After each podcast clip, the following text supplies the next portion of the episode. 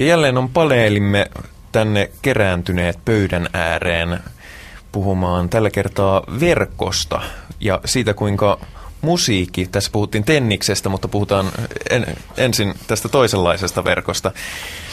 Puhutaan siitä, kuinka muusikot on saaneet verkossa aivan omanlaisensa julkaisukanavan, jossa ne on riippumattomia kaikista muista ja siitä, että onko se hyvä asia ja toimiiko se ja niin edespäin ja niin edespäin. En tässä liikaa sano sitä, että mistä puhutaan, koska eihän sitä tiedä, mistä puhutaan ennen kuin ollaan puhuttu.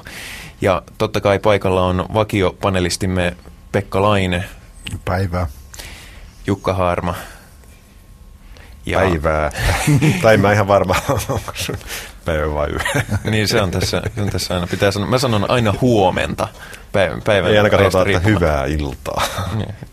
Paitsi jos sen sanoo oikealla soundilla, sit se menee niin, aina. Mä yritin, mutta... Ja vierailevana panelistina meillä on Miska Hoffren, Mikseri piste netin puuhahenkilö.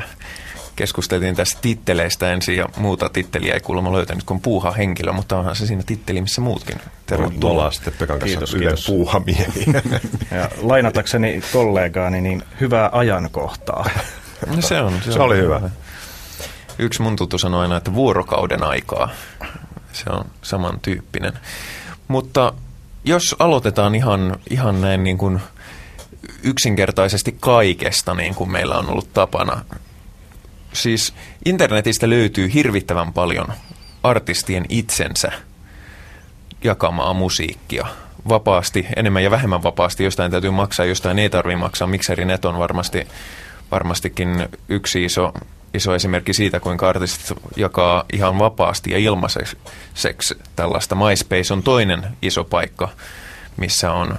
missä on paljon artistien itsensä laittamaa musiikkia. Tässä ero on tietysti se aika iso, että Mikseri piste netistä ladataan kappaleet koneelle, ja kun MySpace on sitten taas streaming-palvelua. Mutta miten meidän panelistit, onko tämmöinen, etittekö te musiikkia internetissä, onko tämä vaikuttanut musiikin kuluttamiseen, ja onko perimmäinen totuus totta, että kaikki mikä on ilmaista on pakostikin paskaa? No ei se tietenkään niin ole. Mä ajattelen oma, omaa kuluttamista ja musiikin kanssa lutraamista, niin äh, tota, internetin kaksi suurinta vaikutusta omaan toimintaan on ollut tiedon saatavuuden, siis semmoinen räjähdysmainen lisääntyminen. Se tavallaan, äh, äh, ja uuden musiikin tsekkaamismahdollisuuksien lisääntyminen. Ne on ne kaksi isoa, isoa asiaa, joilla on molemmilla aika, aikamoiset niin kuin heijastusvaikutukset. Öö, ja mä, vaikka tämä ei ole tietenkään tähän niin kuin uusimpaan kehitysvaiheeseen suora, suoranaisesti liittyvä juttu tämä, että, että netti on tämmöinen musiikkiaiheisen tiedon runsauden sarvi ja myös totta kai, kuten asiaan kuuluu, tämmöisen epäinformaation, niin silloin, kyllä sillä on mun mielestä ihan mieletön merkitys sekä käytännössä että periaatteessa.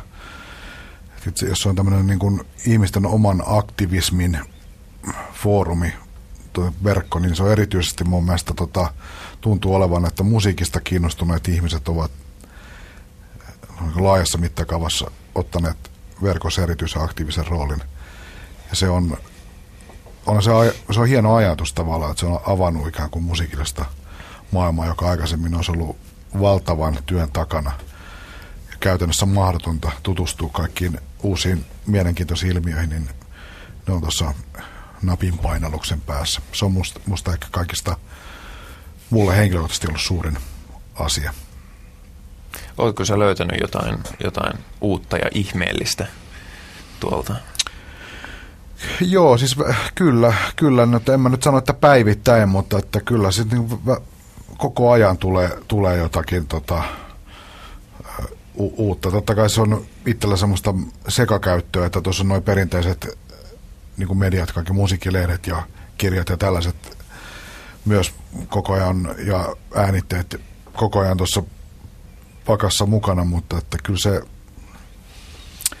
esimerkiksi MySpace on nyt noista isoista nettipalveluista se, mitä itse aktiivisemmin käyttää, niin kyllä olen löytänyt kymmeniä itseäni kiinnostavia artisteja sitä kautta, joista monet on myös sellaisia, että niillä ei ole levyjä vielä.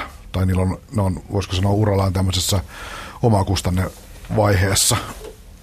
Ja tota, on, on, on herännyt, herännyt kiinnostus ja voisiko sanoa, että olen tehnyt jo ostopäätöksen myös, että kun tässä on täytyy suuri dilemma, että liikuuko nyt sitä rahaa vai ei, niin kyllä mä netin, netin avulla on, kuulun siihen, tota, mä tiedän, onko mä marginaali oli vai mikä mä oon, mutta että jos mä kiinnostun jostakin, niin mä oon myös valmis sitten maksamaan, kun se hetki koittaa.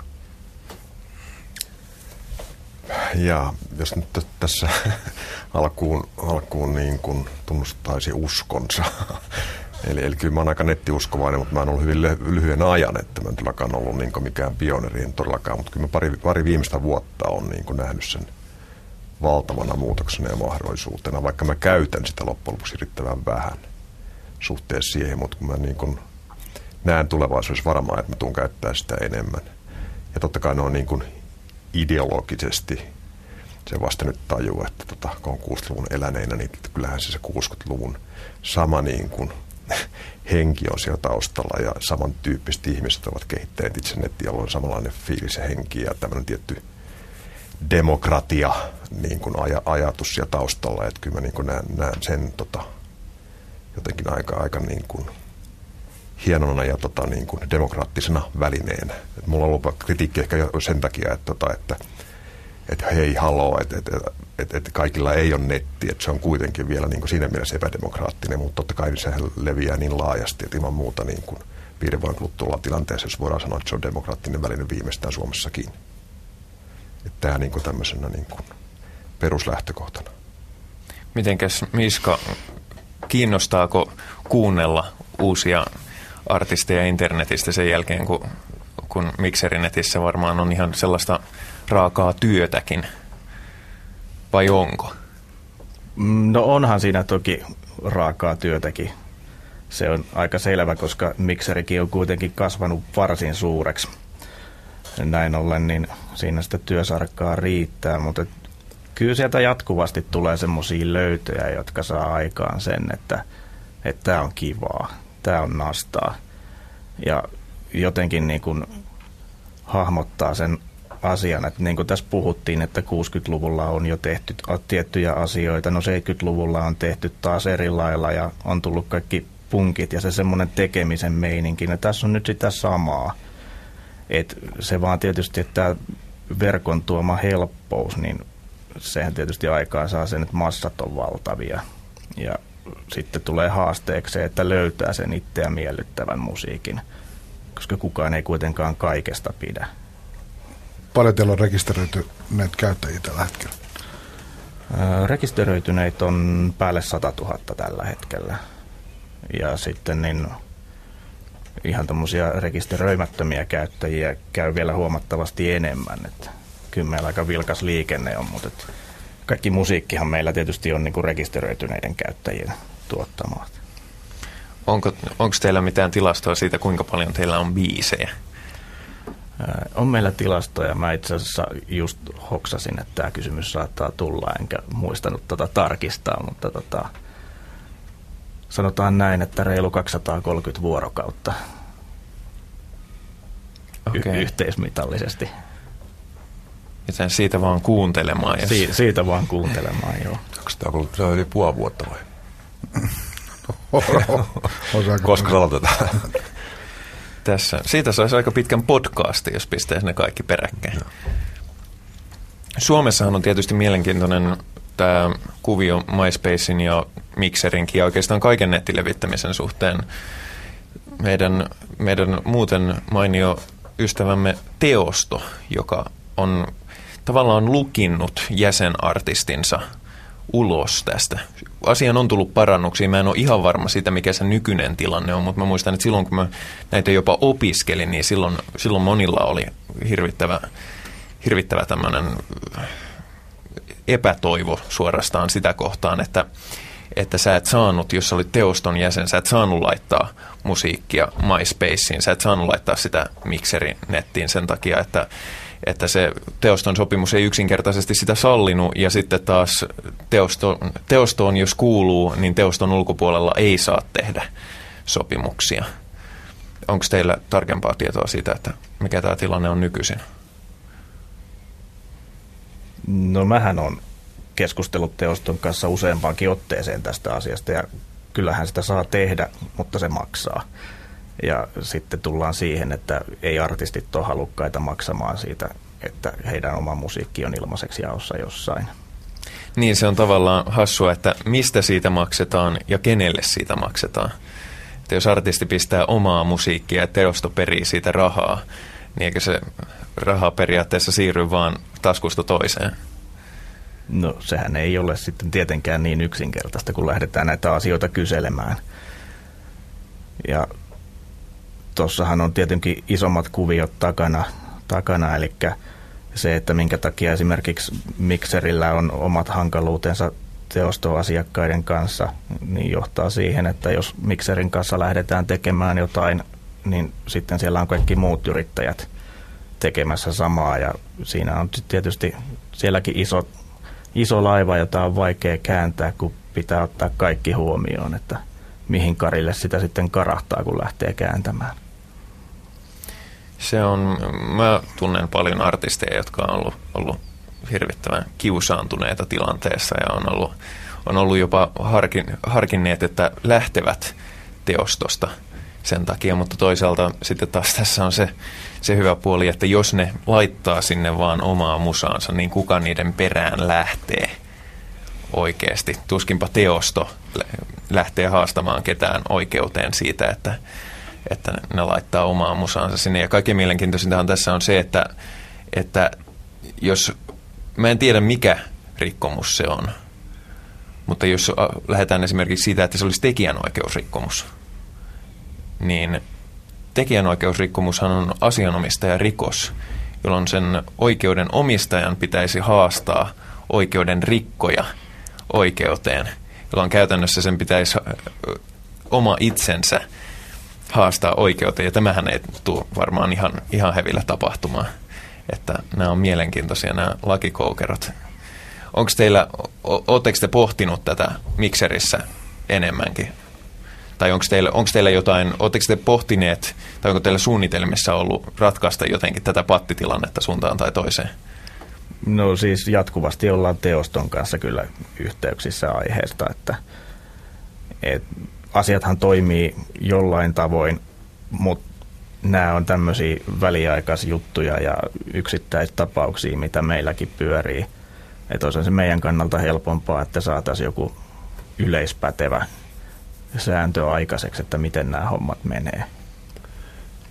Niin, eikä tämmöiseen yleisellä tasolla en tunne näitä detskuja, niin tota, yleisellä tasolla muuta voisi sanoa, että nykymaailmassa on, on, on vakio se, että tekijänoikeus, tekijänoikeuslainsäädäntö on aina koko ajan perässä siitä, mitä niin kehitys on niin nopeata, että se on, se on tavallaan myöskin luonnollista, koska se on kysymys kuitenkin niin kuin periaatteesta ja oikeudesta, ja ne ei ole ihan simppeleitä asioita sinänsä. No. Jos, jos nyt taas ajatellaan Mikserin kautta, niin tähän on ollut kuvioissa, jos ajattelee niin kuin internetin elämänkaarta, niin tehän olette varsin vanha tapaus, että te olette ollut pitkään maisemissa. On, on, onko asiassa ollut minkäänlaista kehitystä tänä aikana? Oletteko te nähneet, että asiassa on tapahtunut mitään positiivista tai negatiivista sen puoleen? No oikeastaan on tapahtunut vain sen verran, että, että kyllä niin kuin tekijänoikeusjärjestöt on tajunnut nyt vihdoin sen, että tässä puhutaan isosta asiasta. Että silloin alkuaikoina se oli kuitenkin niin pientä puuhastelua, ettei siihen kenenkään tarvinnut herätä siihen asiaan, mutta nyt se on niin kuin siinä vaiheessa, kun Teoston ihmisille kertoo, että täällä on nyt se kaksisataakolmekymmentä vuorokautta musiikkia, niin sitten siellä ollaan, että hyvä, että istuin, että tämähän onkin iso juttu. Joo. Yksi asia, mikä siinä tietysti on, niin maailmallahan on paljon tällaisia niin kuin Podsafe Music Network ja tällaiset, mitä, mitä, niitä on tullut enemmän ja enemmän nyt tällaisia. Ja hirvittävän monethan lähtee siitä, että kaikki siellä julkaistu musiikki on Creative Commons-lisenssillä. Mutta tehän, että teillähän, jos laittaa, niin teillähän on se yksi lisenssisopimus, joka on, joka on hyvinkin oikeastaan se on aika mielenkiintoinen se lisenssisopimus. Osaatte kertoa siitä, kuinka siihen lisenssisopimukseen on päädytty? Mm, lisenssisopimuksella tarkoitat nyt mitä? No sitä, kun täällä lukee, täällä aina, aina jokaisen sivun pohjassa lukee, että, että mikä se on copyright-varoitus, että tämä, tämä, tämä on tekijänoikeus suojattu, tämä sisältö, ja oot, sulla on oikeus käyttää sitä omaan käyttöösi ja tehdä, miten se oli siellä mainittu? Tietysti jos minä olisin oikein professionaali, niin mä avaisin tämän sivun, mutta... Aivan, aivan. Tota, tota, kyse ei ole niinkään lisenssistä, vaan kysymyshän on siitä, että siinä vaiheessa, kun musiikin tekijä ei ole antanut tekijänoikeuksia minkään tahon haltuun, niin silloin musiikin tekijä omistaa itse niihin kappaleisiin oikeuden. Ja näin ollen näillä sivuilla, missä niitä musiikkikappaleita jaetaan, niin on hyvä olla kuitenkin jonkunnäköinen varoitus aiheesta, että ei näitä nyt ihan miten vaan voi käyttää. Tämä on niin kuin vapaata riistaa. Aivan, aivan. Että esimerkiksi julkinen soitto, niin eihän se ole sallittua, ellei oikeudenomistaja siihen lupaa anna, vaikka se oikeudenomistaja on se biisin tekijä itse. Oletteko te harkinnut sitten, että tänne voisi esimerkiksi, kun laittaa biisiä, niin rasti ruutuun, että, että tämä onkin Creative Commons-lisenssiä, koska Creative Commons on hirvittävän suosittu lisenssi. Tai jos vaikka haluaa luovuttaa kaikki oikeudet, että laittaa sen public domainin saman tien, niin, niin mä oon oikeastaan mä oon ollut aika moneen ar- artistiin yhteydessä Mikserin kautta, koska mä, mä pyöritän musiikkipodcastia ja siinähän ei voi soittaa niin kuin tällaisella perinteisellä lisenssillä lisenssioitua musiikkia, vaan sen täytyy olla Creative Commons-lisenssiä. Ja mä oon sitten ollut monen yhteydessä ja kysynyt suoraan, että, että tota noin, mikäs tämä teidän lisenssi on, että, että onko tämä Creative Commons-kamaa, saanko mä soittaa tätä podcastissa. Ja yleensä vastaus on, että kyllä. Sitä on paljon puhuttu, että, että olisi hyvä, jos siellä olisi joku nappi, josta voisi valita sen lisenssin itselleen. Kyllä jotain ton suuntaista on mietitty, että se millä aikata, aikavälillä saadaan tehtyä, niin se on sitten toinen juttu. Ja vähän se on sitten meilläkin se, että pitää miettiä asia loppuun asti ennen kuin ruvetaan tekemään. Että se nyt kuitenkin niin isoista määristä sitten puhutaan, mutta et ilman muuta. Et kuitenkin niin kuin valtaosalla Mikserissä olevilla artisteilla niin on se, että ne haluaa, että sitä musiikkia soitetaan. Että ei meidän ole mikään tarve lähteä sitä tekemään vaikeammaksi, päinvastoin. Sen takiahan me ollaan, että, että se musiikki löytyy. Kyllä. Yksi iso kysymys on tietysti se, että minkälaiset musiikintekijät tätä verkkoympäristöä käyttää niin kuin sellaisena keskeisenä toimintamuotonaan, että tota, missä, missä vaiheessa alkaa tulla niin sanotusti isoja nimiä, jolla on paljon yleisöä ja tota, jotka on niin kuin establisoituneita artisteja, jotka sanoutuu näistä, voisiko sanoa, perinteisistä kuvioista irti. Ja on tietysti ollut julkisuudessakin aika paljon puhetta, että on tullut näitä tämmöisiä ensimmä, tota, ensimmäisiä tämmöisiä verkkopohjaisia menestystarinoita, että tavallaan joku artistin ura on lähtenyt käyntiin, että on jäänyt joku semmoinen perinteinen työvaihe, esimerkiksi parin kolmen vuoden armoton keikkailu tai, tai joku omakustainen teidän pienlevyyhtiöiden kautta tapahtuva julkaisutoiminta on jäänyt ikään kuin välistä pois ja että on saatu, saatu semmoinen lentävä lähtö uralle. Nyt tapaukset niin kuin Lily Allen ja Arctic Monkeys, nämä tietyt britti keissit, että, että olla, ollaan tavallaan luotu joku semmoinen faniyhteisö verkon avulla jo siinä vaiheessa, kun ei oikeastaan mitään niin vielä tapahtunutkaan. Ja se on tietysti yksi olennainen pointti mun mielestä, jos puhutaan siitä, että miten, miten verkko oikeasti muuttaa asioita. Että, se on, se on, että onko, se, onko se tavallaan tämmöisen ruohonjuuritason toiminnan foorumi vai onko se, se myös tämmöisen perinteisen niin kuin bisneksen haasteen? Mm, se on sekä että. Tietysti se, että perinteisen bisneksen haastajana, niin kyllä se rooli vielä aika pieni on, että mm. ne on ne muutamat pioneerit, jotka sitä hommaa tekee. Ja mm. sitten nämä maailmalla olevat menestystarinat, niin mä en ole ihan vakuuttunut siitä, etteikö niistäkin osa olisi niin, kuin niin että siellä on levyyhtiö taustalla. Mutta tota... Et se on vaan niinku tavallaan teollinen strategia oli tällä kertaa. Se on niinku markkinointikikka, joo, että joo. Et netti on seksikäs ja levyyhtiöt ei ole. Näin poispäin, mutta tota, kyllähän se niinku enempi vielä on sitä demopuuhastelua. Eli tehdään sitä samaa, mitä on aina tehty, jotta päästäisiin sinne levyyhtiön hoiviin. Mut uskon kyllä, että tuossa on levyyhtiöllä paljon haastetta edessä, jos ne haluaa tilanteen tommosena pitää. Kuinka paljon Mikseristä on tullut sellaisia tota, sainattuja bändejä? Mikä sun käsitys siitä, että kuinka paljon se on niin noussut? noussut tota, jos ajattelee, että otetaan tällä hetkellä poikkileikkaus semmoisesta, sanotaanko, vähän laajemmin tunnettuja rock- ja pop-nimiä, niin kuinka paljon siellä on semmoisia mikseritaustaisia tapauksia? No näitä on muutama. Et kaikkiahan ei edes välttämättä tiedetä, koska jotenkin tuntuu niin, että siinä vaiheessa kun ollaan levyyhtiöllä, niin siinä vaiheessa ollaan levyyhtiöllä ja sitten se, niin kuin se demovaihe jätetään taakse eikä siitä edes puhuta, mutta et on tuolla tota Uniklubia ja Staminaa ja mitähän näitä nyt oli, että At Junk Mail ja nuo on ainakin semmoisia, jotka on ihan, ihan jossain yhteyksissä kertoneetkin siitä, että Mikseristä homma on lähtenyt jossain määrin. Tietysti pitää varmaan nyt kysyä tänä päivänä, että mitä, mitä se tarkoittaa, että on, on sainannut ja on, on niin kuin levyyhtiö, koska levyyhtiöt on niin monenlaisia. Me ei varmaan puhuta enää siitä niin kuin isosta levyyhtiöstä, ja on yleensä merkitys sitä, jolloin aletaan niin kuin raapustaa papereita niin kuin isoon, isoon paperiin, vaan, vaan nimenomaan, että siinä on niin kuin erilaisia variaatioita. Onko, onko se sainaus, kun kuitenkin että bändit perustaa omia levyyhtiöitä, niin tota, no, se on niin kuin musta variaatiota. Onneksi tullut paljon niin kuin tähän hommaan.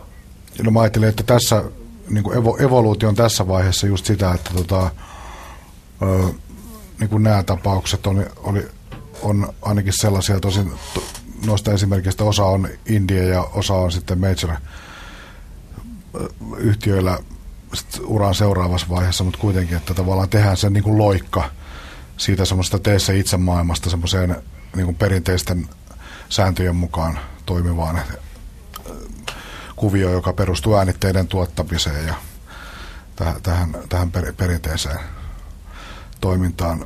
Kuinka paljon sä, jos ajattelet, kun sä oot itse ollut siinä mikserihommassa pitkään mukana, niin minkälaisen, onko se tavallaan niin kuin realistinen otos siitä tavallaan musiikillisesta todellisuudesta, mikä tuolla, tuolla vallitsee, vai onko siellä niin kuin yliedustusta jostakin, jostakin tota, kun siellä on niin paljon käyttäjiä, niin voisi kuvitella, että se jotenkin antaa aika hyvän kuvan siitä, mitä, mitä, mitä tuolla niin kuin tapahtuu kellareissa. Kyllä, mä näkisin, että se vastaa aika pitkälti sitä, mikä, mikä se todellisuus on, että silloin alkuaikoinahan konemusiikki oli, oli niin kuin mun mielestä pop-rockarina yliedustettu. Sekin on aika luonnollinen asia, koska ne, jotka tekee koneella musiikkia, niin kai ne sitten osaa myös tuommoiseen pioneerihommaan lähteä tietokoneiden kanssa. Mutta et, nythän meillä on, niin metallimusiikki taitaa olla toisiksi suurin genre, niin kuin päägenre tuolla. Ja no, mitä Suomesta lähtee maailmalle ja näin ollen, mitä Suomessa tehdään. Että tässähän on aina, aina se, että jotkut pioneerit tekee sen homman ja sitten kun hoksataan, että hei, toi on hyvä juttu, niin sitten sieltä kellareista tulee niitä, en nyt voi sanoa klooneja, mutta kyllä se niin tämä suomalaisen metallimusiikin vaikutus tai maailmalla menestys, niin kyllä se näkyy tuolla. Sitä tehdään. Ja hyvä on tämä, että ei niin kuin ennen Nightwishia mun nähdäkseni niin tämmöisiä klassisella naislaululla varustettuja metalliorkestereja juurikaan ollut, tai ainakaan minä en niistä tiennyt, mutta nyt niitä tulee kyllä vastaan ihan jatkuvasti. Että. Uusi alagenre on syntynyt. Kyllä, kyllä. pelottava ajatellakin, että, että kun ei siellä mikserissä kuitenkaan, kun sinne kaikki voi laittaa kaiken, ja siellä on sitten tasohan vaihtelee ihan laidasta laitaan. Onko, onko sitten ollut nähtävissä, kun puhuitte jo tästä, että on siirrytty mikseristä levyyhtiötoimintaan, niin maailmallahan on ollut nähtävissä isossa maailmassa sellaista, että on liikehdintään toiseenkin suuntaan, että, että isot, isot yhtiöt ja isot nimet laittaakin sitten justiinsa johonkin Podsafe Music Networkiin, että soittakaa näitä podcasteissa näitä biisejä, niin ollaanko Suomessa vielä päästy siihen, onko siitä mitään merkkejä? No eipä oikeastaan. Tai sitten mä olen vaan hirveän huono tulkitsemaan merkkejä, mutta... Ei ainakaan mitään la- la- laajempaa liikehdintää. Sitten on tietysti yksi kokonaan esim- esimerkki tota, vähän liikehdinnästä toiseen suuntaan on sitten taas, jos puhutaan ehkä, se liittyy ehkä sitten enemmän siihen, mikä on levyyhtiöiden rooli on myös, että voi olla aika nimekkäitä artisteja, jo, jotka on semmoisia, miten mä sanoisin, keskisuuria, jotka on tota, myös amerikkalaisessa levyyhtiökuviossa voi olla, tota, että se käsitys siitä, että kuinka monta levyä artistin pitää myydä ennen kuin sen kanssa niin kuin tehdään töitä, kannattaa tehdä töitä, niin se voi olla aika hemmetin korkealla se joku tämmöinen ajatus semmoisesta break-even pointista, mitä kannattaa lähteä hakemaan, että jos et myy puolta miljoonaa, niin et sä oikein olemassakaan. Niin voi olla yllättävän nimekkäitä artisteja, jotka tavallaan Öö, saattaa ottaa niin sanotusti uran ja elämänsä omiin käsinsä ja ru- ruveta tavallaan tekemään sitä uraa itse, myymään omaa musiikkiaan ja, tota, ja usein se verkko on sitten se ainoa tavallaan tapa, minne se voi se operaatio niin mielekkäällä tavalla keskittää. Niin ajatus siitä, että kuinka iso artisti esimerkiksi voi olla ilman levytyssopimusta kokonaan. Teet, keikkailet, teet äänitteitä, videoita ja teet sen koko homman, mutta ainoa mikä puuttuu siitä on se levyyhtiöpartneri ja nimenomaan käytät verkkoa siinä keskeisenä osana sitä strategiaa. Se on varmasti iso, iso kysymys ja tämähän on kansainvälisesti täysin aktuaali homma, mutta totta kai Suomen koko ynnä muut tekijät tekevät se jo täällä mikään niin kuin, ö, tota, Öö, sellainen, sellainen tota, vielä realisoitunut asia, mutta se on va- varmaan liittyy myös sekä nouseviin nimiin, mutta, mutta myös tämmöisiin pitkän linjan nimiin, jotka on myös yksi aina sellainen riski, riskiryhmä. Että et, tota, tunnetusti nopeasyklisesti tuommoisessa teollisuudessa, niin sä et otta, se huipulla pysyminen on, on tota, hankalaa, että jos sulla on tavallaan, että sä oot vaikkapa kolmekymmentä vuotta levyttänyt pop-rock-artisti, niin sä et ole se niin kuin kuuminta hottia tänä keväänä nimiä, mutta sulla on kuitenkin va- vakiintunut yleisö. Et, et kuinka paljon semmoista ryhmää esimerkiksi tipahtaa pois tuosta perinteisestä kuviosta kokonaan. Tiput ei, ei tipahda, vaan jättäytyy itse sit pois omalla, omalla päätöksellään. Lähtökohtahan on kokonaan erilainen, kun ajattelee nämähän... Isot yhtiöt tekee bisnestä, niillä on kirjanpitäjät, jotka katsoo, että levyn pitää myydä tämän verran tai kirves heilahtaa ja muuta kuin taas sitten artistille. Lähtökohta on sellainen, että olisi kiva, jos tästä vaikka saisi elannon. Nimen, nimenomaan, siis sehän, sehän on, tota, kun, tästä on aikaisemmissakin pop-talkeissa ollut puhetta, että se on sellainen asia, mikä usein unohtuu, että monien, monien tota, jotka näyttävät, että ne on isoja rockistaroja, niin niiden ei niillä ole mitään sen kummempaa ehkä himoa kuin elää sillä soittamisella, musiikin tekemisellä. Joo, tämähän on se suuri niin kuin rakenteellinen muutos, mikä, mikä voidaan nähdä niin kuin positiivisena asiana, ainakin näin, näissä pöydissä varmaan. Niin on se, mistä herra Andersson kirjoittaa tässä kuuluisessa Longtail-kirjassa, että, että nimenomaan niin kuin tämä rakenne siitä, että mitkä on niin kuin hittejä ja missejä. Että välttämättä se, niin kuin mikä on perinteisen bisneksen kannalta ollut missi, eli epäonnistuminen ei, ole, ei, ei ollenkaan välttämättä ole epäonnistuminen, vaan, vaan, vaan niin kuin se voi tiet, tiet, tiet, tavallaan niin kuin tuoda elantonsa ja, ja, ja, ja niin kuin se pienikin määrä, koska silloin kysymys on erilaista niin kuin rakenteesta. Ja, ja nimenomaan todennäköisesti myöskin niin, että tämä tämmöinen suurien hittien, joka on nyt jo tapahtunut, tietysti fyysinen levykauppa on pienentynyt, niin tota, tämä niin kuin mikä, tai siis hit, suuren hitin niin kuin, ne semmoiset, että myydään samaa albumia kolmekymmentä miljoonaa, niin ne, ne niin kuin, niin kuin myöskin niin kuin hit, hit, hit, hitit ovat yhä pienempiä tässä tapauksessa tavallaan. Et tässä on tämä, niin kuin musta, tämä suuri rakenteellinen muutos, joka liittyy just siihen, että sitten oikeasti tästä tulee niin paljon aluskasvillisuutta, että sä voit olla sillä viidellä tuhannella levyllä niin kuin per maa niin ihan, ihan hyvin keikkailemalla ja tota, myymä, myymällä, myy, myymällä sitten netissä myöskin niin kuin biisejä, niin, niin saada niin kuin hyvän, hyvän elannon. Tai siis tulla toimeen ja tehdä rakasta harrastustasi.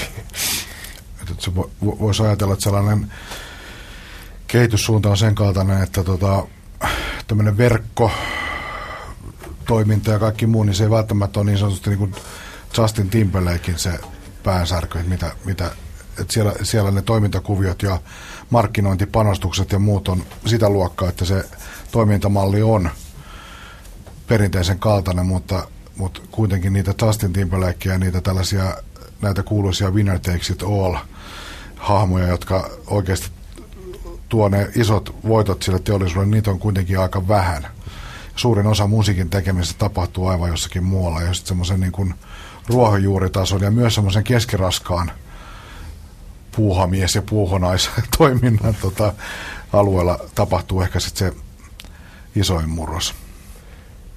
Niin, ja nimenomaan tosiaan, että hitit ei ole enää yhtä suuria kuin aiemmin, ja tavallaan, että se jakautuu se myöskin se levyjen myynti niin kuin laajemmalle, koska ei se kuitenkaan se porukka, joka on mitenkään laajentunut, siis niin kuin perinteisellä puolella, perinteisen niin kuin fyysisen levykaupan puolella, että, että, että tässä on jo tapahtunut nyt merkittävä muutos.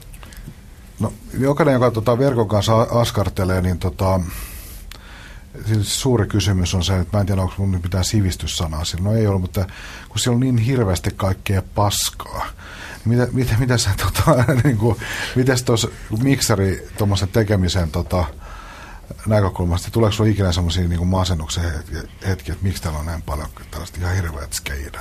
No ei tietenkään. Antaa kaikkien kukkien kukkia ja nekin tarvii lannotetta. Tota, no. Just, että se massa on, niin kuin sä itsekin sanoit, että se massa on, niin se mikä tavallaan muuttaa sen tämmöisen do-it-yourself-toiminnan luonnetta on se, että niin kuin, ikään kuin kaikki julkaisukynnykset ja kaikki katoaa kaikkialta, että kaikki, pääsee, kaikki saa äänensä kuuluville. Mitä se sitten käytännössä tarkoittaa? Kuuluuko kenenkään ääni enää, kun siellä on niin paljon? Reilu, reilu peli, kaikki pelaa.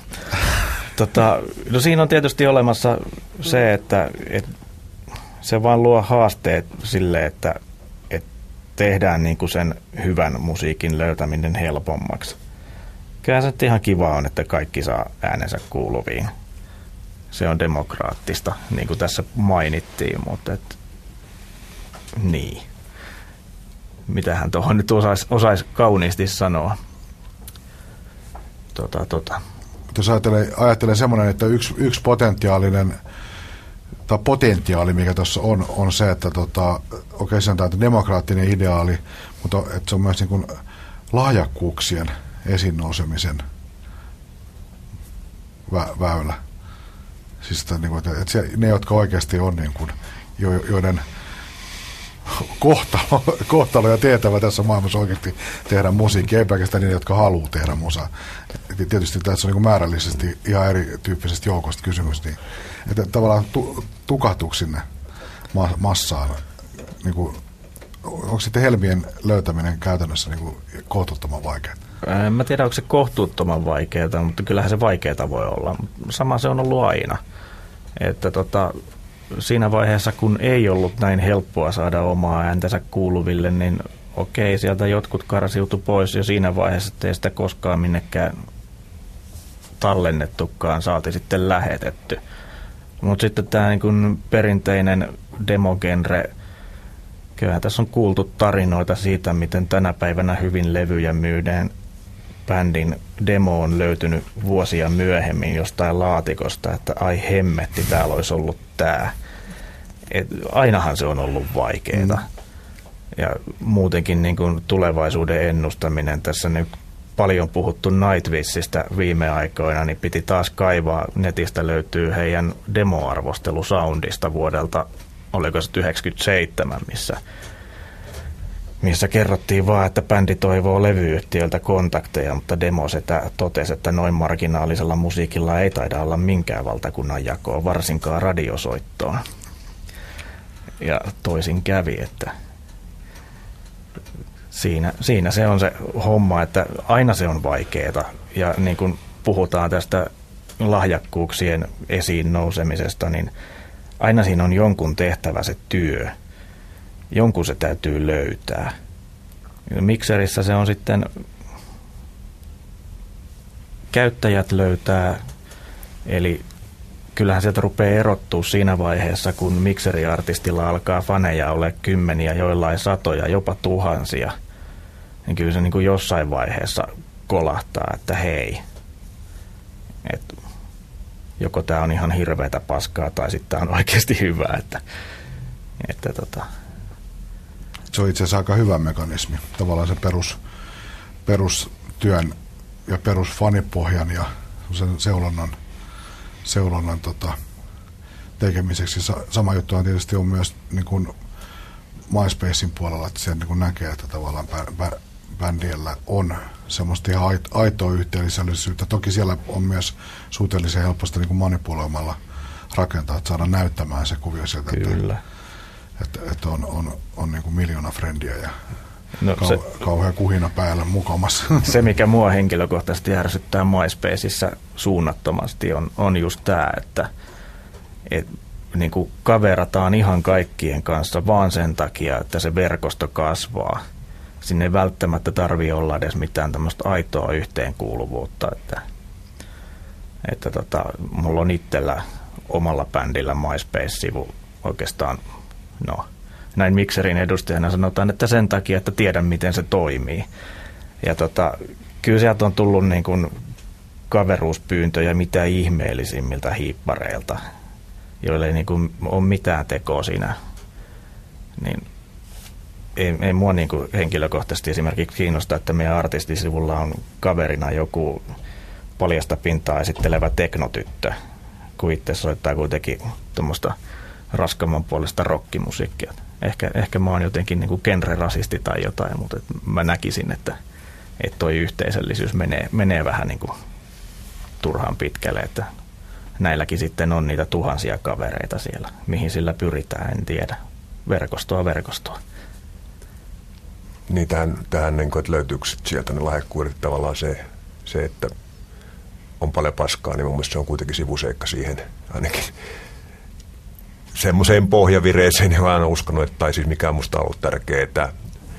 Tärkeää tietysti on, on, on tämä rockin demokraattisuus niin kuin taidemuotona, että oikeasti se ei vaadi, se vaadi mitään niin kuin erityis, erityislahjakkuutta tavallaan tai erityisopiskelua, että, sinne, se, että se kynnys tehdä, tehdä ja luoda on mahdollisimman pieni.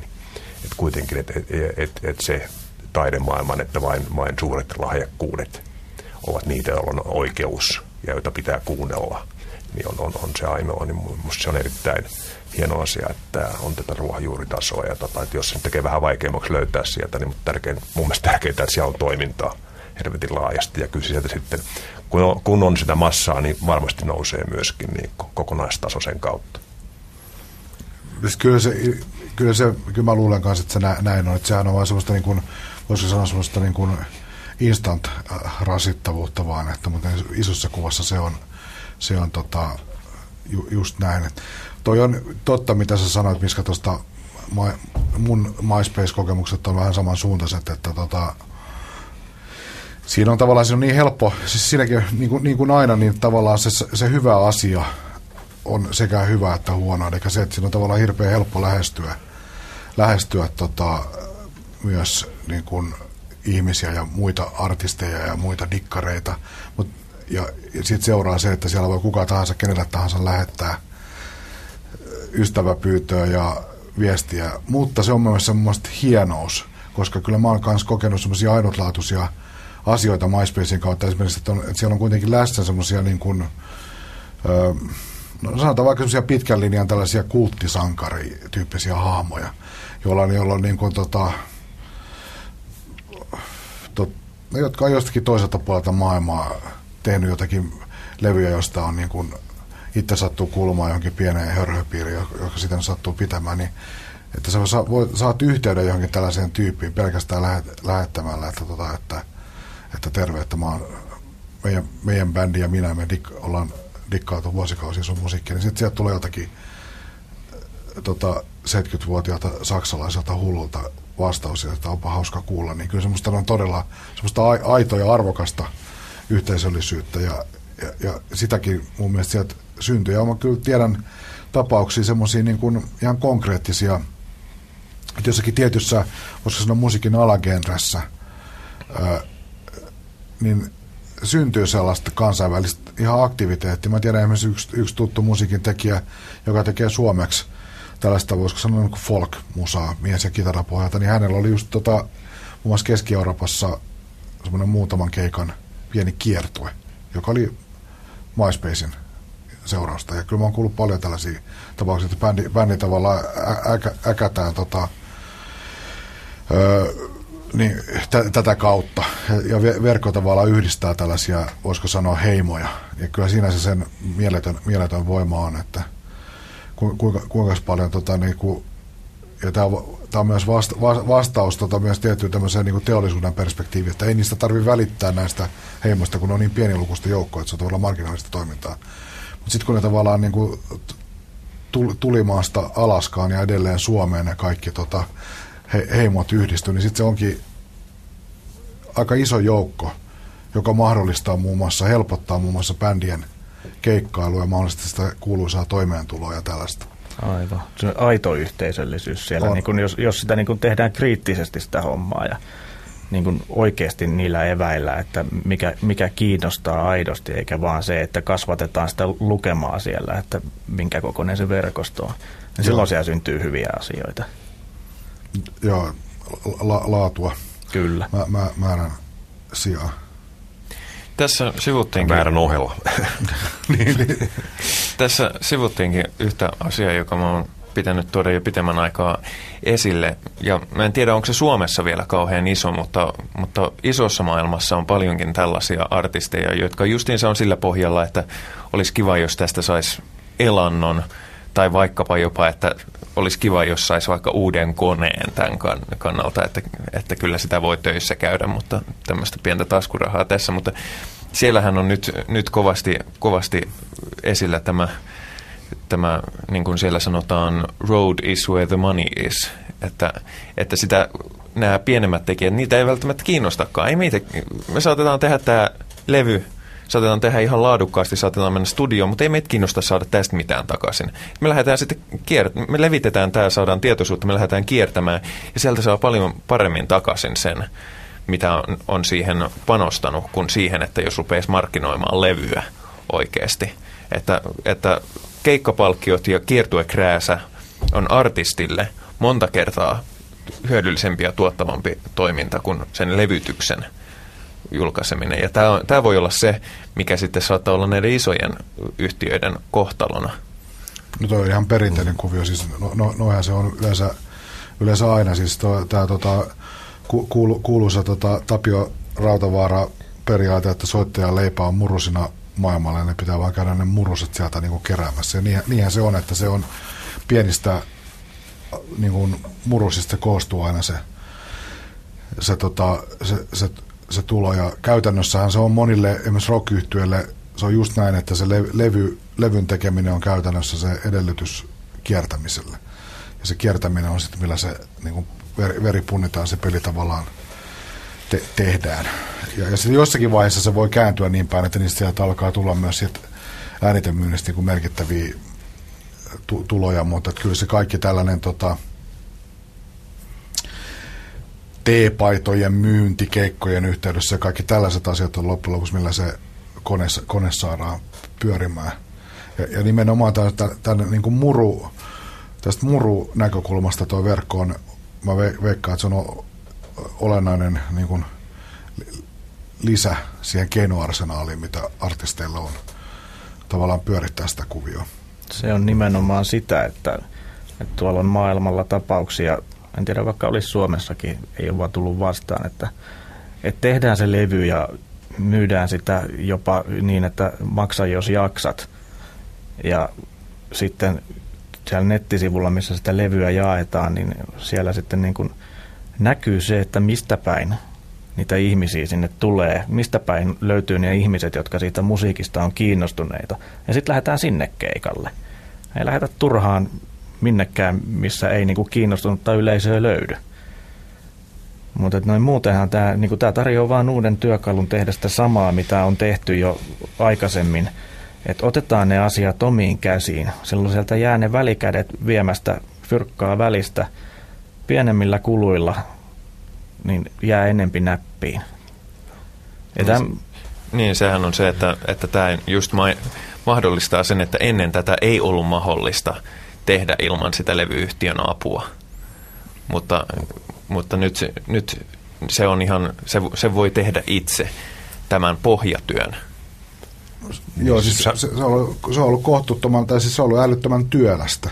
Siis semmoinen niin kuin kansainvälisen suhdeverkoston ja tuommoisen muun rakentaminen on ollut vaan ihan järjettömän väännön takana. Ja kyllä sitä ihmiset on te, tehnyt näissä ympäröissä, missä ylipäätänsä tämmöinen niin kuin do-it-yourself-kulttuuri on elänyt. Mutta se, se on vaatinut ihan valtavaa niin kuin työmäärää suhteessa siihen, mitä se tänä päivänä on. Et se on paljon niin kuin useampien ulottuvilla se, se ma- mahdollisuus, että ne työvälineet on niin kuin tuossa melkein kuka tahansa, jos on vaan niin kuin oivallusta ja ennen kaikkea energiaa ja sitkeyttä voi tarttua niihin. Niin siis sanotaan, sanotaan itsestäänselvyys, niin nettihän on mahdollistanut tämä, koska netti on markkinointivälineenä kuitenkin hirvittävän halpa suhteessa näihin perinteisiin keinoihin, jolloin, jolloin niin kuin, niin kuin perinteinen mainonta tai, tai radiopromo ja muut tavalla niin kuin jää pois kokonaan, jotka on kuitenkin hirvittävän, hirvittävän niin kuin suuri, suuritöisiä ja kalliita hommia, jotta taas niin kuin perinteiset levy, isot levyyhtiöt on, niin kuin, ne on niiden, niiden välineitä olleet. Et, et tässä on niin kuin rakenteellinen muutos on merkittävä ja netti on siis se olennainen tietysti tässä koko asiassa.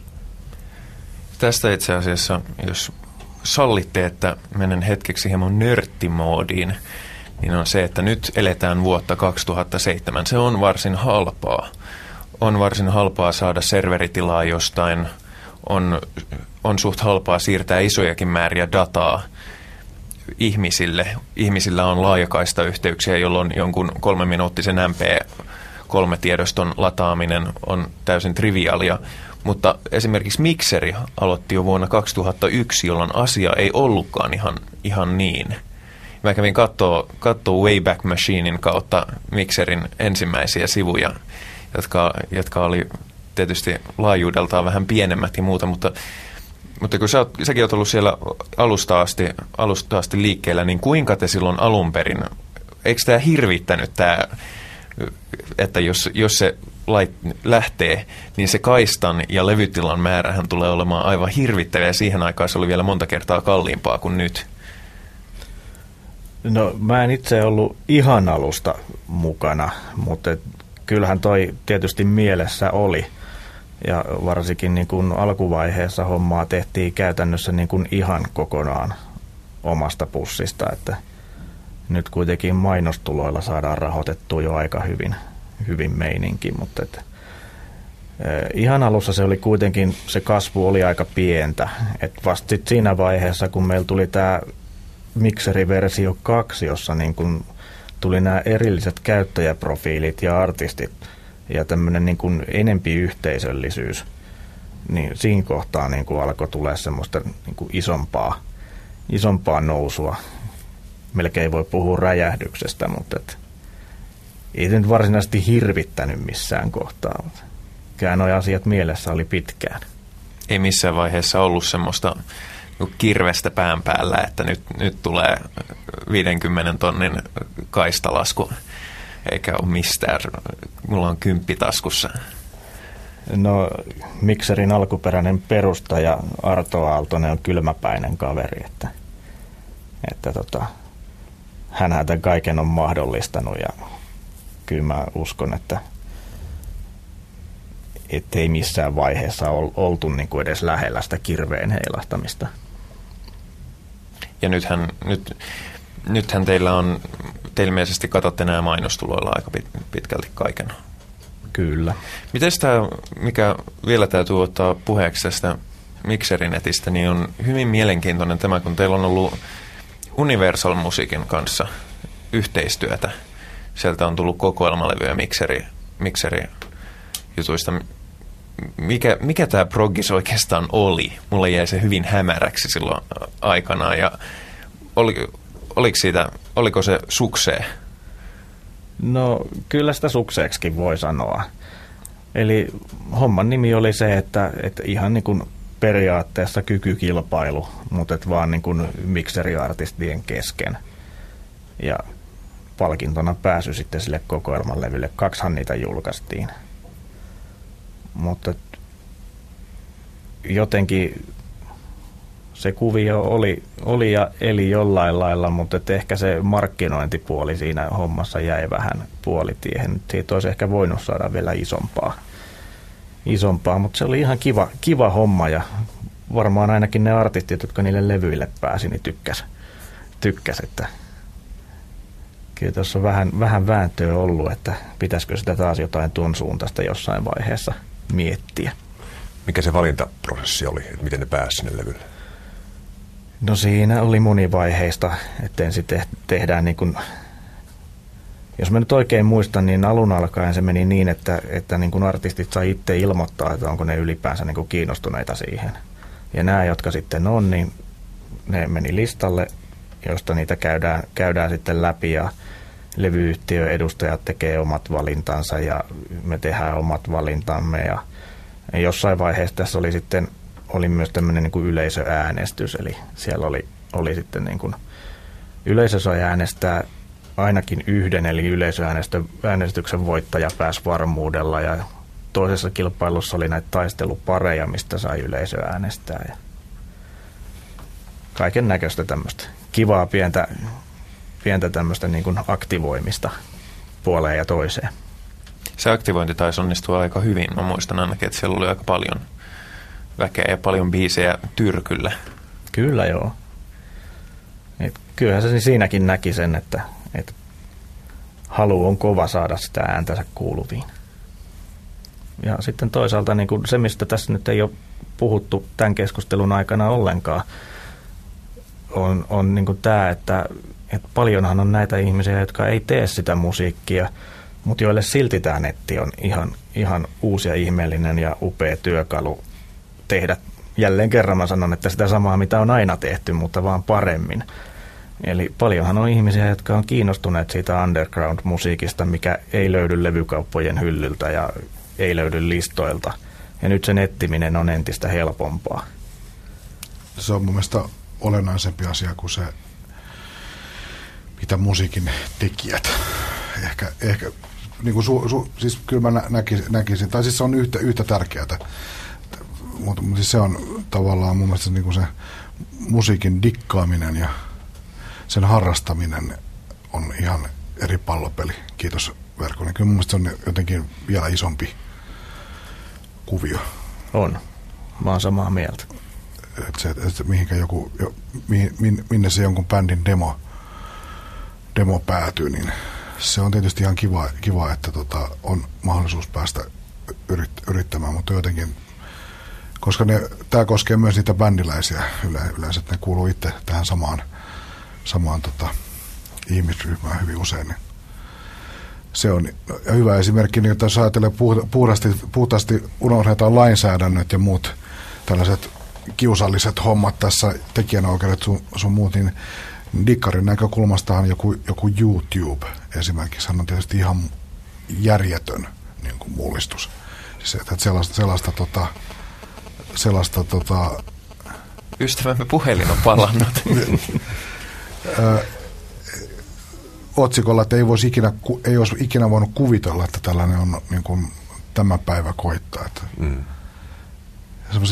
Se mullistaa niin kuin asioita, asioita tavallaan perspektiivien ovelasta. Esimerkiksi tämmöinen kuin keräily, niin sitä on niin kuin perinteistä periaatteessa, se on hyvin niin kuin marginaalista toimintaa. Että joku joku tota, keräilee vaikka mo- mongolialaisia kurkkulauluvideoita, niin se, se on täysin, täysin tota, niin kuin, toiminta, jolla ei ole mitään tämmöistä laajempaa niin kuin, vaikutusta yhtään mihinkään.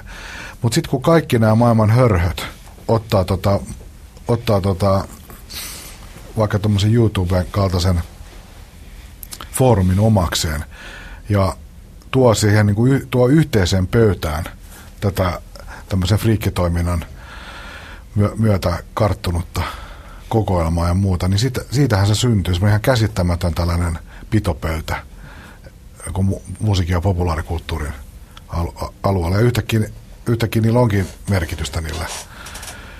Tota, et kaikki ne tuhat ihmistä maailmassa, jotka on kiinnostuneita niistä kurkkulauluvideoista, niin ne pääsee katsomaan niitä.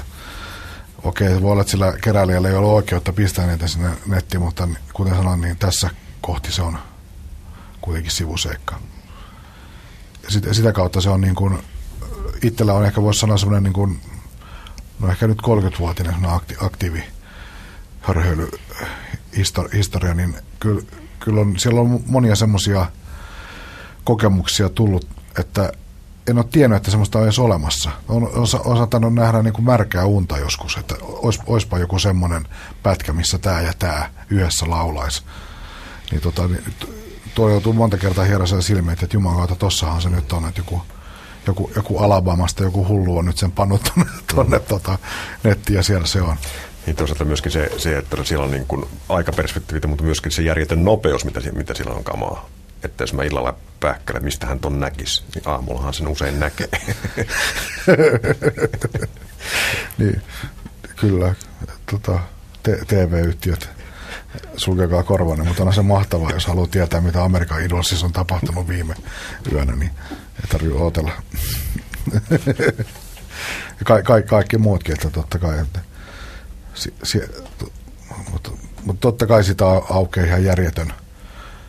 Kyllä mä ymmärrän sen tekijänoikeusproblematiikan ihan täysin, mikä siitä, siitä, tota, siitä tota, avautuu. Että tämmöinen niin kuin vi, vi, viidakon, vi, viidakko on täynnä niin kuin kimurantteja asioita. Näin on. Nyt tekijänoikeusasiat on, on oma juttunsa, mutta onhan sitten niin kuin ihan perinteisillä musavideomarkkinoilla niin mun käsityksen mukaan valtaosa artisteista joutuu kustantamaan itse videonsa. Ja tota, sitten ne näytetään kerran tai kaksi jossain, jos huonosti käy. Niin onhan se nyt komeeta, että ne löytyy sitten jostain, jos, jos niitä joku haluaa nähdä. Mistä on ollut muun muassa sellainen seuraus, että, että tämmöinen kokonainen ilmaisun muoto on myös Suomessa tavallaan tullut, tullut niin kannattamattomaksi, että se on näivettynyt moneksi vuodeksi huomattavasti se, se skene. Ja, ja, ja se uudelleen aktivoituminen on ihan selvä, mikä siinä on tapahtunut nimenomaan sen takia, että niitä on joku pointti tehdä. Aivan. Tuntui vähän siltä, että siinä vaiheessa kun Jyrki loppui, niin monet löi hanskat tiskiin, että nyt meni se ainoakin paikka, missä se video ehkä olisi näkynyt. Niinhän se käytännössä varmasti monelle oli. Mutta kyllähän tässäkin on tietysti hieno muutos, että ajatellaan Michael Jacksonin videoita paljon aikoinaan maksuja, kuinka halvalla se pystyt nykyään teknologis, teknolo, itse tekemään ja ammattitaito lisääntyy silläkin puolella, niin sehän on niin kuin, tavallaan siinäkin on tämä kynnys madaltunut valtavasti. Ja se, sehän, senhän näkee justiinsa siinä, että paljon tällaiset pienetkin tekijät tekee musiikkivideoitaan, koska sen pystyy laittaa tonne, sitten lähettää linkin kaikille kavereille. Jos se oli mahtava, niin ne pistää linkkiä niiden kavereille ja muita. Että, että se, on, se on ehkä semmoinen, joka ei ole niinkään sitä, sitä vanhan tekemistä paremmin, vaan ainakin itse sanoisin, että se on aika pitkälle uutta, että, että ihan pienimmätkin tekijät nykyisin tekee mielellään musiikkivideon. Jopa minä olen tehnyt jostain vitsiväännöksestäni niin musiikkivideon ihan vaan sen takia, että okei, okay, mulla on koneella joku e-movie ja sitten mä voin sieltä sen iskeä YouTubeen ja siitä saa parit halvat naurut, joku niin ihan hyvä. Ja, ja sitten myös semmoinen tietty bootleg ja piraattipointti katoaa, kun esimerkiksi bändien rupisia live-videoita voi kuka tahansa lintata nettiä, eikä tarvitse käydä niillä kauppaa. Mikä on yleensä, niin kuin tämä fanit on, ja tämmöiset dikkarit on myös siitä hulluja, ne maksaa kaikennäköistä sköndästä. Vaikka mitä, nimimerkillä kokemusta on. Ja, ja tota, tilailee ties mitä D V D:tä ja, ja tota, se, se on oikeasti musta hyvä, että ton kaltainen kama, tämmöiset rupiset keikkatallenteet, joilla ei ole merkitystä kenellekään muulle kuin bändin semmoiselle oikealle Die Hard-faneille, niin siellähän ne on. Siitä jäi herra bootleg herra välistä kokonaan pois. Joo, tuli tuosta mieleen eilen radiosta kuulin, kuulin kaverista, joka on erään tietyn artistin tuotantoon keskittynyt niin kuin keräilijä. Jos se nyt ihan vallan väärin muista, niin tältä kyseiseltä artistilta hänen kokoelmistaan löytyy tuhatkuusisataa vinyyliä ja kahdeksansataa C D:tä. Tai jotain tätä luokkaa se oli. Niin kuin ihan käsittämättömiä määriä. Ja sitten siinä oli niin kuin samaa levyä, oli useampi kappale, oli eri maan painoksia ja oli virhepainoksia ja oli ties mitä. Että, et, joo, et bootleg-keräily ehkä voi muuttaa luonnettaan, mutta et, kyllä näitä keräilijöitä aina löytyy. Löytyy, löytyy. Mutta ne ei ole niin, tota, ne ei ole niin vapaata riista. Niilläkö mahdollisuus saada edes jotain niin kuin ilma, ilman välikäsi. Aivan.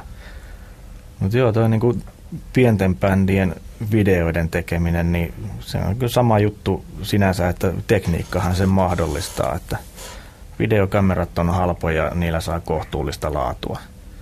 Niin miksei tehdä?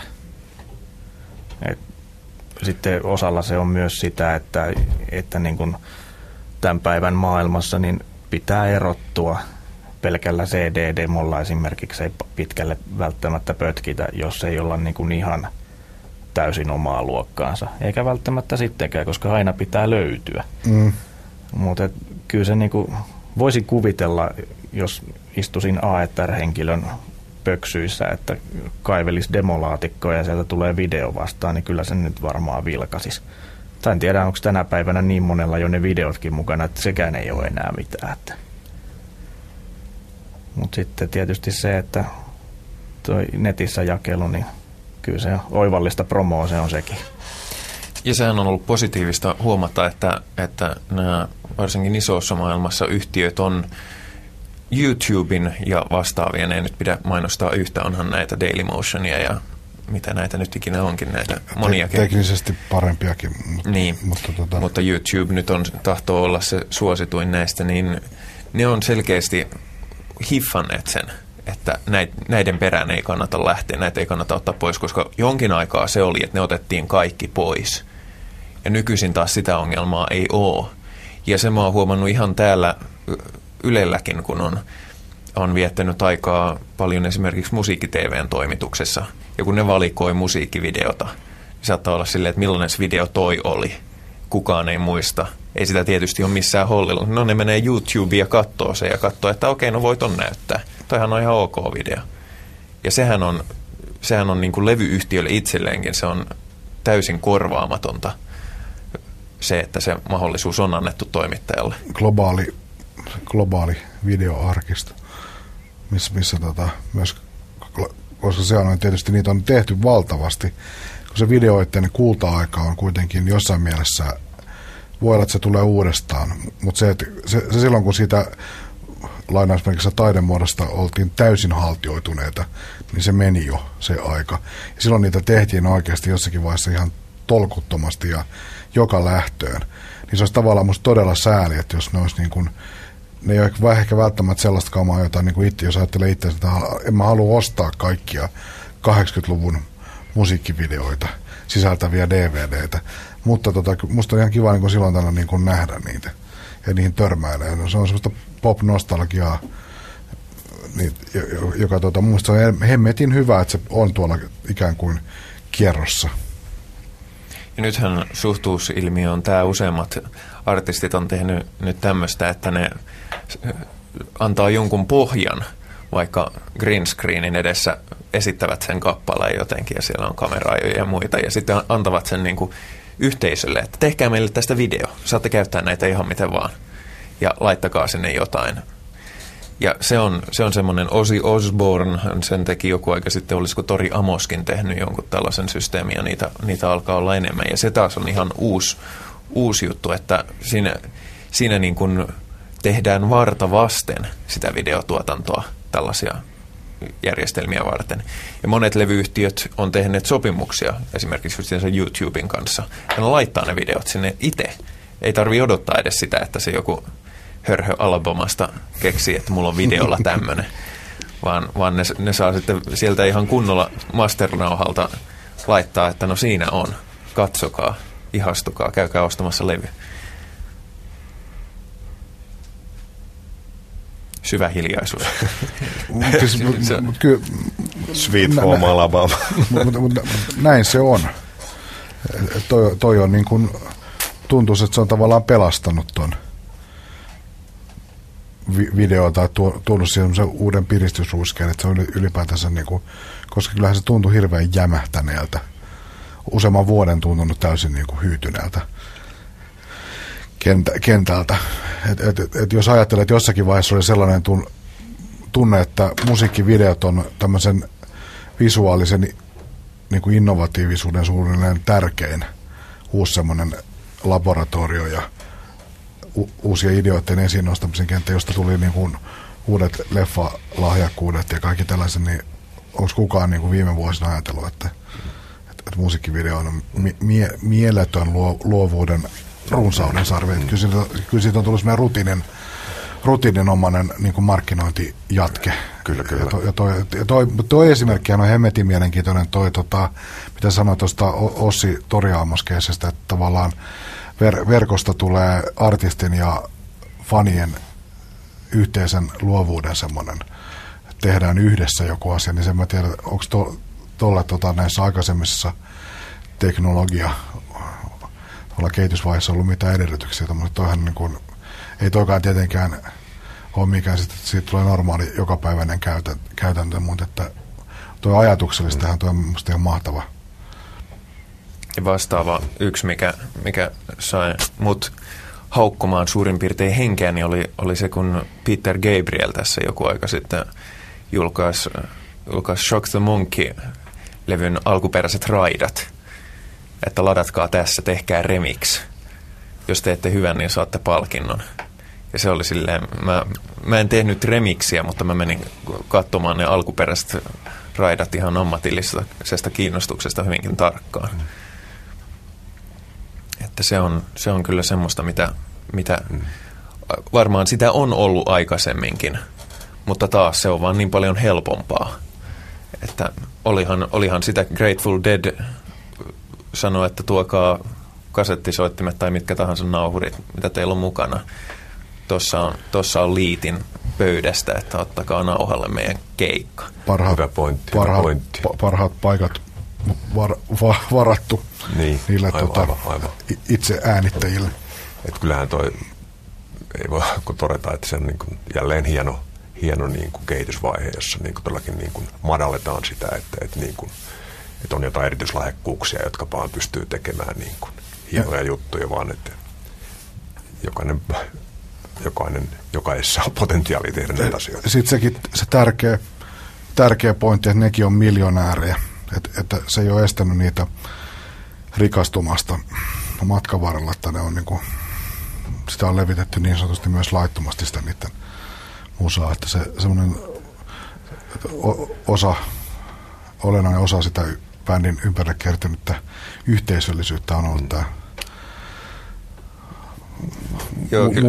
yleistä katsomusta laiton nauhakauppa. Kyllä, kyllä yllättä, yllättävän paljon sen remix-kilpailun jälkeen on tullut epämääräisiä kappaleita, joissa on fiittaamassa Peter Gabriel. Mutta kyllä toi Grateful Deadin ottaminen tähän, tähän niin on, on tietty, niin kuin sanottu, mitä tässä on paljon puhuttu, niin on sitä, että tässä on selvä kuusi-luvun jatkeet ja semmoinen koko netin, netin ja koko tietokoneen kehityksessä on, niin jos niitä kuuluisa, kuuluisa, kuuluisa Microsoftin niin perustaisi, niin näyttää Grateful Dead jätkiltä suurin piirtein, että se on niin kuin saman niin kuin kalifornialaisen niin kuin spiritin jatketta kuitenkin jossain määrin. Joo, mutta sehän tuossa on tietysti eri asia, että, että tämmöiset niin kuin, että äänittäkää meidän keikka, ok, niin siitä syntyy bootleg-äänite, ja niitä ehkä jopa myydään, mutta ei se ole normaalista levymyynnistä pois, koska niitä ostaa keräilijät, jotka ostaa joka tapauksessa ne normaalit levyt, saattaa ostaa jopa useampana kappaleena. Niin siinä mielessä sitten tämä nykymeininki, että joo, sehän olisi ihan kiva, että jaettaisiin niitä keikkoja tolla lailla. Mutta sitten kuitenkin niin kuin se, mistä, mistä kuitenkin levyyhtiöt on huolissaan, on se, että tuolla verkossa leviää ne, mistä pitäisi se hillo tehdä. Se on, mm. se on, se on täysin sitten kokonaan eri pallopeli. Näin on. Mikä se on se Metallican tapaus, jossa Metallica kielsi jotain? Niin sitä on Napster-keissi vai? Napster-keissi, joo, aivan oikein. Ne on yhtä, tuli mieleen, että ne on iso, iso bändi, joka on niin kuin, ää, tavallaan asettunut toiselle puolelle kuin fäninsä. Niin, ja niillä, ne, onko ne vieläkään esimerkiksi iTunesissa? Pitkäänhän oli, että ne ei antanut mihkään verkkokauppaan omaa musaansa myytäväksi. Mä en muista, mikä se tilanne niillä on tällä hetkellä. Napsterhän on siinä mielessä mielenkiintoinen tällaisena, joka tavallaan aloitti tämän. Ja toimintahan oli, mä en tiedä oliko Napsterin toiminta sen laittomampaa kuin mikään muukaan, koska nehän vaan antoi sen tekniikan. Ja sillä hän pystyy, pystyy, tai teknologian, ja sillä pystyy laittamaan ihan mitä tahansa. Eikä, ja jos ihmiset levitteli niitä biisejä, niin se oli niiden ihmisten ongelma toisaalta enemmän. Mutta sitten taas se oli selkeästi laitonta, että näitä levybiisejä menee siellä. Mutta sitten taas kun kuuntelee varsinkin sellaisen kolme-neljäkymppisen ikäluokan ihmisiä, jotka oli siinä vaiheessa justiinsa semmoisessa semmoisessa vaiheessa, että mikään ei oikein enää innostanut, että tuntui, että oli kuullut jo kaiken, että ei löytynyt enää mitään uutta hauskaa, niin sitten sieltä yhtäkkiä saattoikin tulla silleen, että kun katsoo, että aijaa, tämä diggailee näistä, mutta se diggaileekin myös tuosta, että tsekkaanpa tämän, ja sen, sen perusteella sitten onkin ostettu, ostettu hirvittävä määrä sellaista musiikkia, mistä ei olisi edes tiedetty muuten. Ja täl, tätä, tällä nyt en sano sitä, että, että laiton levittäminen pitäisi kieltää, tai siis justiin se toisinpäin, että laiton levittäminen pitäisi sallia. Sehän on selkeästi lainvastaista toimintaa, mutta, mutta siinäkin on kolikolla kaksi puolta. Ja siis jos, jos tota palaa siihen, mitä ihan ensimmäiseksi tässä sessiossa sanoin, että, että siis verkko u, uusien asioiden löytämisen välineenä on ylivoimainen, niin siinä on yksi kerros sitä foorumia on se laiton kerros, ja se, se nyt on niin. Ja se on aina ollut olemassa. On, on ja se, se tulee olemaan, mutta tota, ei se tietenkään sitä, sitä tota, pidä sillä tavalla hyväksyä tai bu- boostata, mutta ei sitä pidä myöskään sen niin kuin olemassaolo tai merkitystä niin kuin nonsaleerata. Kyllä.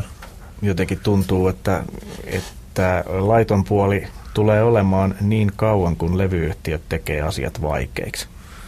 Et siinä vaiheessa, kun, kun sen uuden musiikin löytäminen laillisin keinoin on helppoa, niin kuka haluaa lähteä niihin laittomiin keinoihin?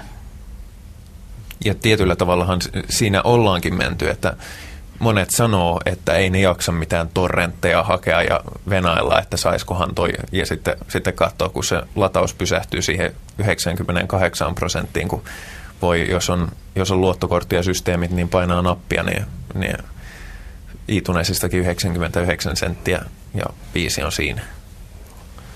Ja monet, monet on tietysti sanonut, että, että mikään, mikään tämmöinen niin kuin järjestelmä ei pysty loppujen lopuksi estämään, niin kuin sit jossain vaiheessa aina löytyy kiertyjöitä ja kiertää näitä suojausjärjestelmiä. Että niin, tämä on niin lopun, lopuntokehä, että jotain, jotain rakenteellisesti on tapahtunut. Mä, mä, mähän sanon aina, että, että niin kauan kuin musiikkia voi kuunnella, sen, sen kopioiminen on triviaalin helppoa.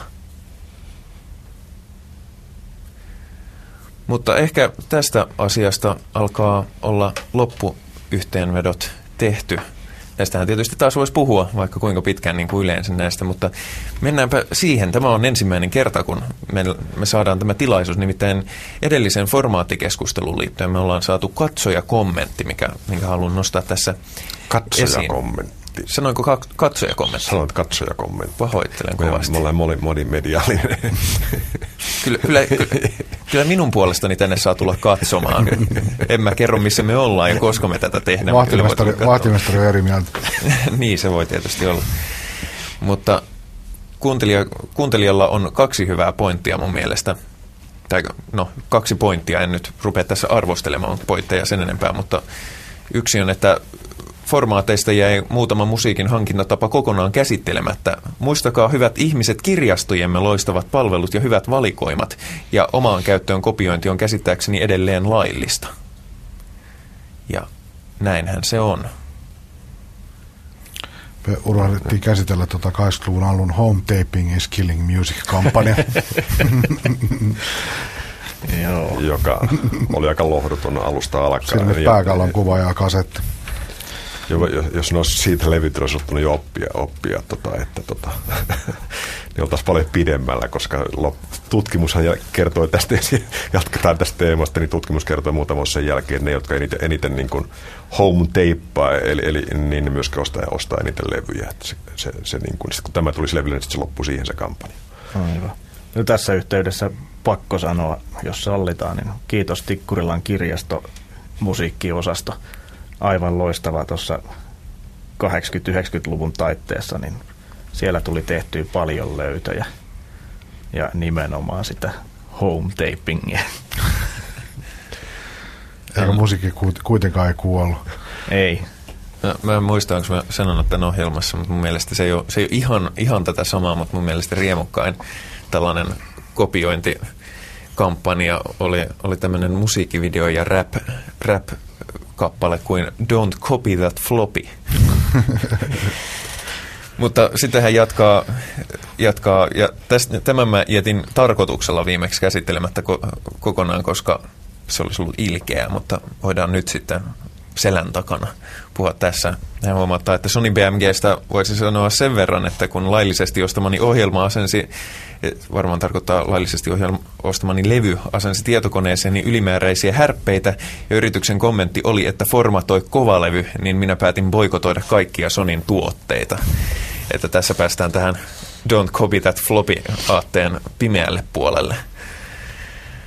Ja tässähän, tässähän oli keskustelua siitä ennen lähetystä näistä C D-levyjen kopiosuojauksista, josta, josta onneksemme, varmaan voi sanoa ihan kaikkien kannalta onneksemme, ollaan päästy aika pitkälti eroon.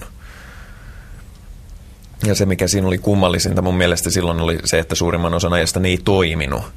Ja sitten jos ne toimi, niin sitten niiden täytyy olla justiin Sony B M G:n tyyppisiä, että asennetaan haittaohjelmia koneelle eikä anneta poistaa niitä tekemättä radikaaleja temppuja.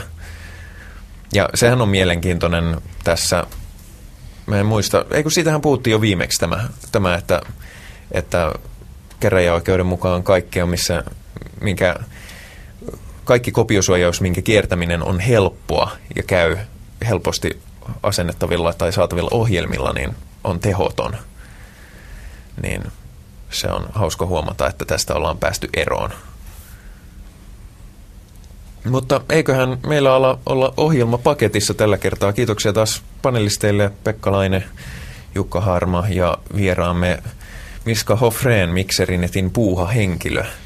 Ja mikäpä onkaan se osoite, mihin täytyy mennä, että löytää Mikseri piste netin? No sehän on mikseri piste net. Yllättäen. Kyllä. Shokkiuutinen. Kyllä, mutta oli pakko asettaa kysymys tällä tavalla.